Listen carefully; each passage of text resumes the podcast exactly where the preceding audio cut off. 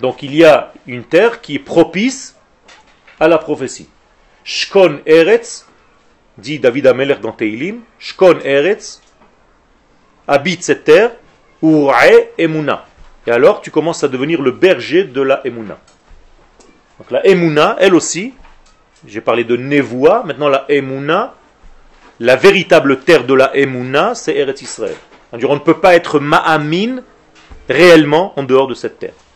Et c'est pour ça que le Kouzari dit dans son livre, Rabbi Yehuda Alevi, celui qui habite en dehors de la terre d'Israël et qui dit Ani Ma'amin be'emuna shlema be'bi'ata Mashiach, en réalité ce n'est que la parole d'un perroquet et le sifflement d'un oiseau.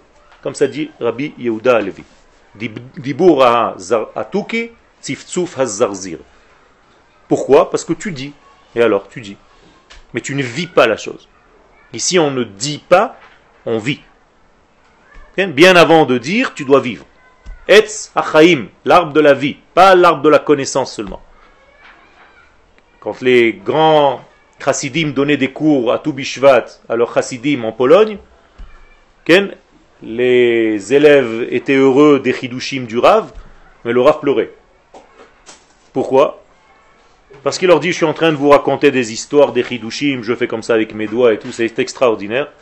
Mais tout ça c'est virtuel. Si on était en Eretz Israël, on aurait mangé juste une date, vous aurez déjà tout compris. Vous comprenez la différence entre le vécu et la pensée d'eux. C'est comme la différence entre Eretz Achaïm, l'arbre de la vie, et la vie elle-même. Qui est plus grand? La vie, beaucoup plus que l'arbre de la vie. L'arbre de la vie, c'est l'idée de la vie. Etz en hébreu, c'est etza, un conseil. Donc arrête de manger que des conseils et des paroles. Vie. Et si Adam HaRishon était resté dans l'arbre de la vie, et ne pas manger que l'arbre de la connaissance, eh bien on n'aurait pas été ici aujourd'hui.